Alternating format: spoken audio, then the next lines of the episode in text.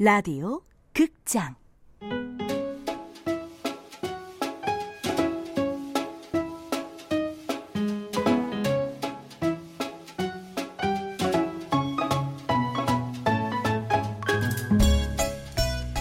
오지의 의류 수거함.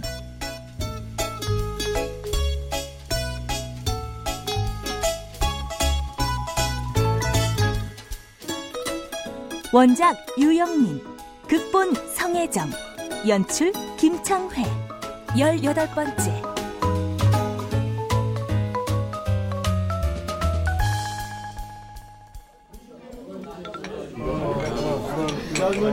난 말이에요. 복잡하고 까다로운 인간들이 싫어서 동물이 좋아요. 그래서 수의사가 됐어요. 아내와 난 관공서에 속한 축산연구소에서 만났어.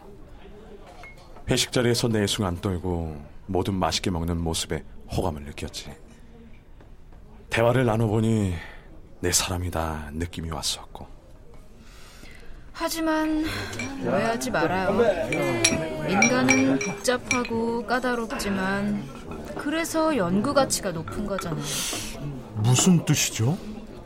인간은 복잡하고 까다롭기 때문에 인간이 가진 스펙트럼이 넓디 넓어요. 음, 예를 들면요. 인간을 무자비하게 학살한 히틀러도 인간이지만 말이에요. 전혀 알지 못하는 사람의 목숨을 구하려고 철로에 뛰어드는 것도 인간이거든요. 어, 내가 볼 때 정은 씨는 동물 연구보다 인간에 대한 연구를 하고 싶은 것 같은데요? 당연하죠.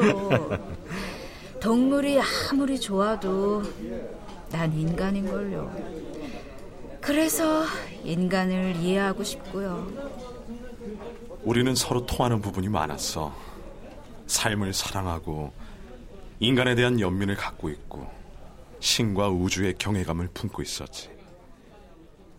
우린 반년 정도 연애를 하다가 결혼을 했어.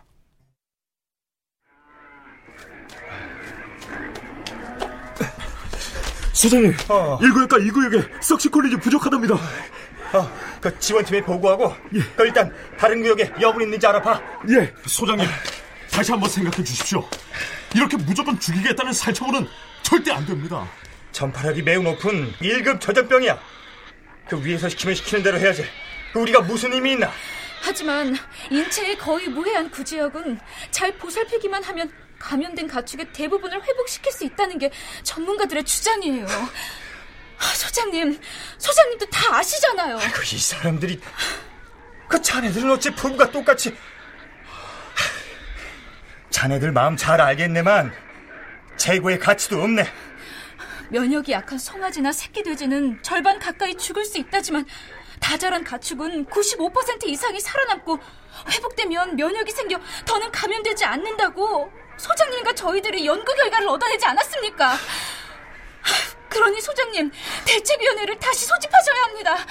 소장님! 어차피 도축을 전제로 사육하는 가축이야. 인간의 필요에 의해서 살고 죽는 거라고. 어? 그렇게들 생각하면 안 되겠나?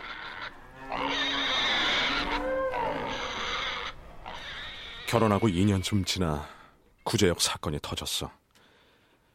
나와 아내는 동료들과 함께 곧장 살처분 작업에 투입됐지. 우리는 하루에 셀 수도 없이 많은 소와 돼지에게 독극물 주사를 놨어. 나와 아내의 손에 동물들이 픽픽 쓰러지며 죽어나갔어. 왜? 더 먹지 않고? 못 먹겠어. 잠을 못 잤더니 입이 깔깔해. 새벽까지 잠도 못 자고 있던데 오늘도 한숨도 못 잔 거야? 우리가 악마가 된 기분이야. 동물을 살리려고 수의사가 됐는데 우린 지금 뭘 하고 있는 거지? 이참에 휴직계 내고 푹 좀 쉬어. 내가 알아서 해줄게. 통 잠을 잘 수가 없어. 당신은 그런 꿈 안 꿔? 무슨 꿈? 소랑 돼지들이 나를 보고 울고 있어. 내가 독극물을 주사했던 소들이 커다랗고 순박한 눈을 껌뻑이면서 나를 보고 울고 있다고. 그 런 꿈을 매일 꾼다고? 이러다 큰일 나겠어. 병원 치료 시작하자. 왜, 왜, 왜 그래? 왜 그래, 여보? 지금 저 소리, 저 소리 들려. 당신은, 어, 당신도 들리지? 그렇지? 아, 들어봐, 저 소리! 무슨 소리? 아, 저 소리! 아, 정말 말이야, 소와 돼지들의 울음소리. 그때 구제역 가축 살처분 일을 겪고 난 뒤에 원래 마음이 열었던 아내는 지독한 악몽과 환청에 시달리기 시작했어. 아내가 우울증을 앓은 지 3개월이 지났을 무렵일 거야. 결혼 기념일을 하루 앞둔 날이었고 그날따라 아내는 기분이 좋아 보였어. 어서 일어나요. 출근해야죠. 어, 아, 알았어. 오늘 늦어요? 아니야, 안 늦어. 그리고 나 내일 휴가 낼 거야. 왜요? 내일이 우리 결혼 기념일이잖아. 어디 바람이라도 쐬고 오자. 오늘 저녁에 출발할 거야. 기다리고 있어. 그걸 내가 의심했어야 했는데. 아내, 내가 일을 나간 틈에 결국 나왔어. 여보? 어디 갔지? 여보! 여, 여, 여보! 여, 여보 왜 이래? 여, 여보, 눈 좀 떠봐, 여보! 아, 안 돼! 안 돼, 여보! 안 돼! 내가 퇴근을 하고 집에 왔을 때 아내는 이미 싸늘하게 쉬고 있었어. 아내는 구제역 사건 당시 소와 돼지에게 독극물로 사용했던 석시콜린이라는 약물을 제 팔뚝에 주사했더군. 나중에 알게 됐지만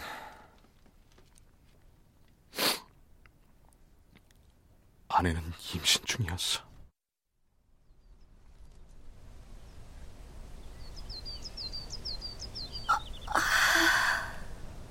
도로시는 노숙자의 이야기를 듣고 무릎 사이에 고개를 파묻어 버렸다. 아내가 죽은 뒤 모든 것이 허무하고 원망스러웠지. 주변 정리를 하고 발길 닿는 대로 떠돌아다녔어. 신을 저주하고 증오하면서. 시간이 지나니까 그런 원망의 마음도 조금씩 가라앉더라고. 늦은 오후의 햇살이 도로시와 노숙자를 조용히 감싸 안았다. 도로시는 자신의 고통만큼이나 커다란 배낭을 짊어지고 전국 각지를 돌아다녔을 그의 모습을 상상해 보니 마음이 싸하게 아파왔다. 미안해요. 그동안 이해해주지 못해서. 이제 많이 괜찮아졌어. 술에 많이 의존하긴 하지만 노숙자는 쓸쓸한 미소를 지어 보였다. 생판 모르는 남의 생명을 살리기 위해 이리저리 애쓰는 네 모습 보고 느낀 게 참 많아. 처음 수의사가 됐을 때의 내 마음가짐을 일깨워줬어. 나도 뭔가를 해보고 싶었어. 그래서 이렇게 가축 매몰지를 찾아다니면 위령제를 지내게 된 거야. 그랬군요. 배고프지 않아? 저것들 다 해치우고 일어나자고. 두 사람은 제상에 올렸던 과일을 하나하나 먹어 나갔다. 어. 야, 네 말대로 제상에 여물이나 살을 올렸더라면 어쩔 뻔했냐? 네. 도로시는 평소의 유쾌한 모습으로 돌아온 노숙자를 보자 반갑고 기뻤다. 고마워요.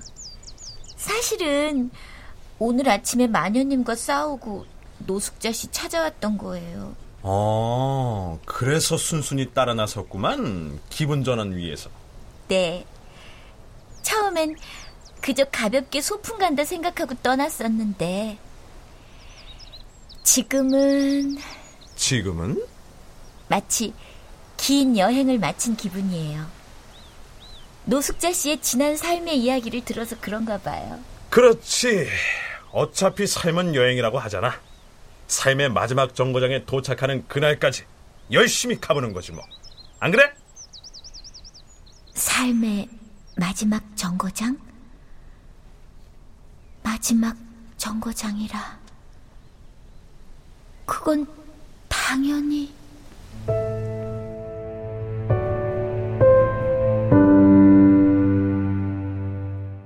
그곳은 인생에서 딱 두 번만 드나들 수 있는 역이야. 도로시는 195의 수수께끼를 여전히 풀지 못해 머리를 싸매고 침대에 누워 있었다. 내일이면 195를 만나야 하지만 수수께끼를 풀지 못하면 약속 장소도 알 수가 없다. 아, 이제 깨끗이 포기해야 하는 건가?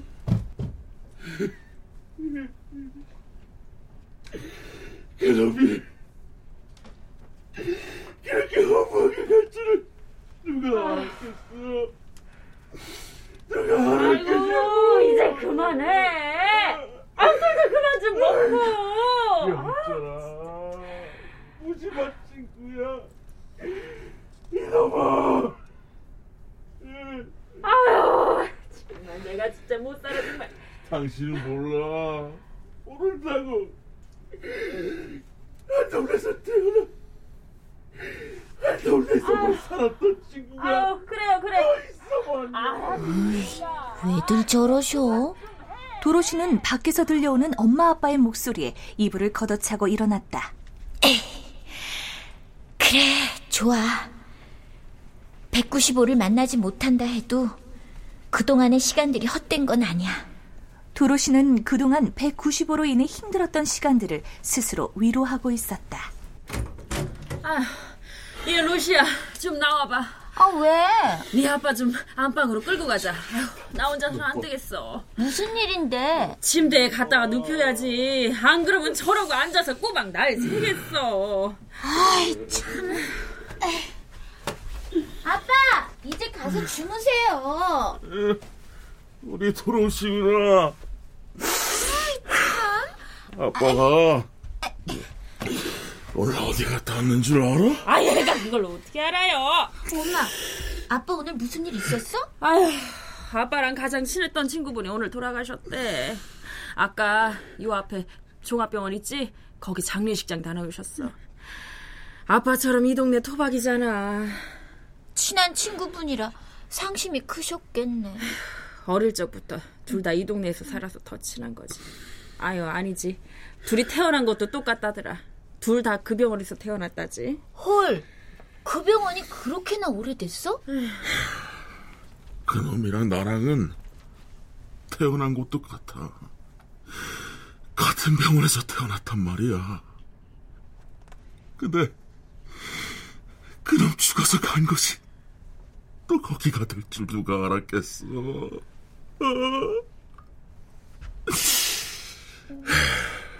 시야, 너도 이 애비 죽거든. 그 병원 장례식장에서 예식 치러라. 나도 그놈하고 출발력이 같은데 종착역도 같아야지. 안 그래? 순간 도로시는 알아내고 말았다. 아빠, 아, 아빠 지금 뭐라고 하셨어요? 한 번만 더 말씀해 보세요. 예, 예, 저 시끄럽고 빨리 아빠 어깨 좀 잡아봐. 자, 자 하나, 둘, 셋. 도로시는 다시 듣지 않아도 이미 알아버렸다. 인생에 두 번만 드나들 수 있는 역. 195. 그가 거기에 있다. 어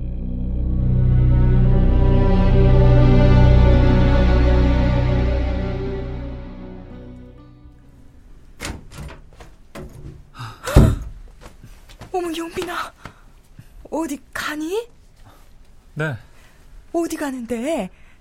그냥 좀 근처에. 그래 엄만 네가 낮에 어디 나가는 건 처음 본다 좋으면서도 놀랬다 항상 낮에 자고 밤에 일어났잖아 근데 무슨 특별한 데라도 가니? 누구 만나? 네. 하지만 만나지는 못할 거예요. 그게 무슨 말이야 약속 장소에 나가면서 못 만날 거라고 하는 사람이 어딨어 어머 그럼 혹시 여자친구니? 엄마, 그런 거 아니에요. 그래, 그래. 엄마가 너무 신이 나서 농담 한번 해봤어, 얘. 네가 낮에 외출하는 게 얼마만이야. 엄마가 좋아서 그래.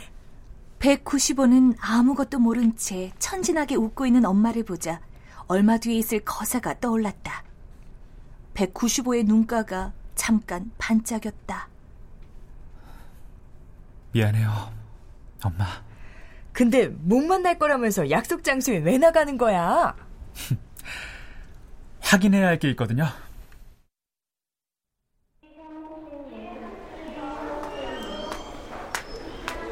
어, 저 매점이 어디 있나요? 도로시는 동네에 위치한 대학병원에 도착해 로비에서 길을 묻고 있었다.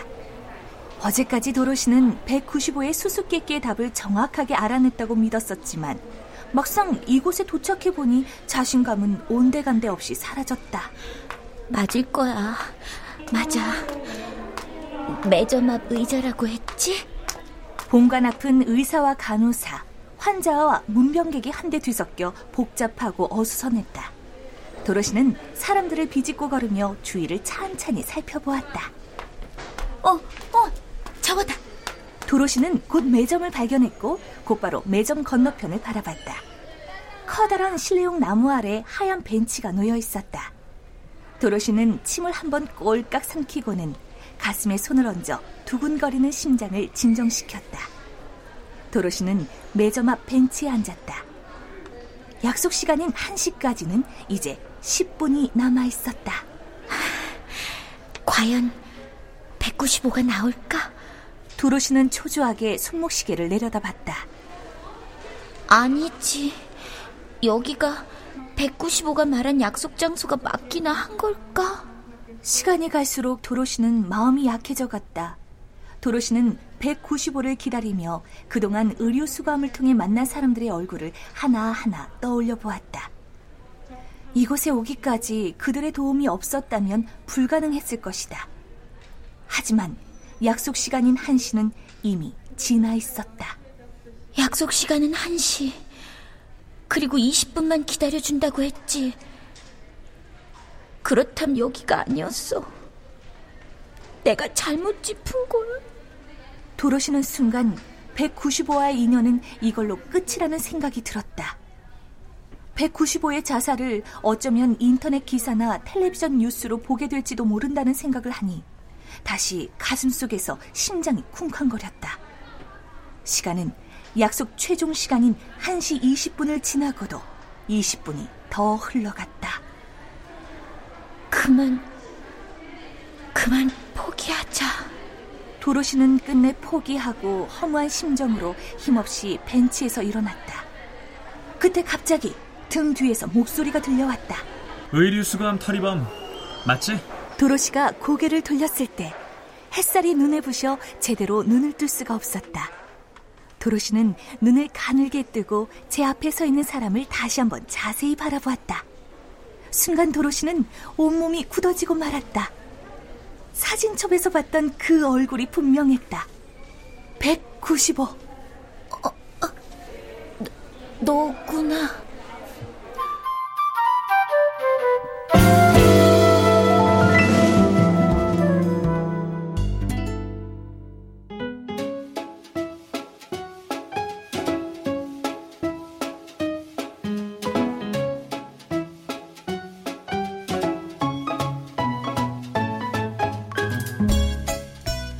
라디오 극장 오즈의 의류 수거함 유영민 원작 성혜정 극본 김창희 연출로 18번째 시간이었습니다.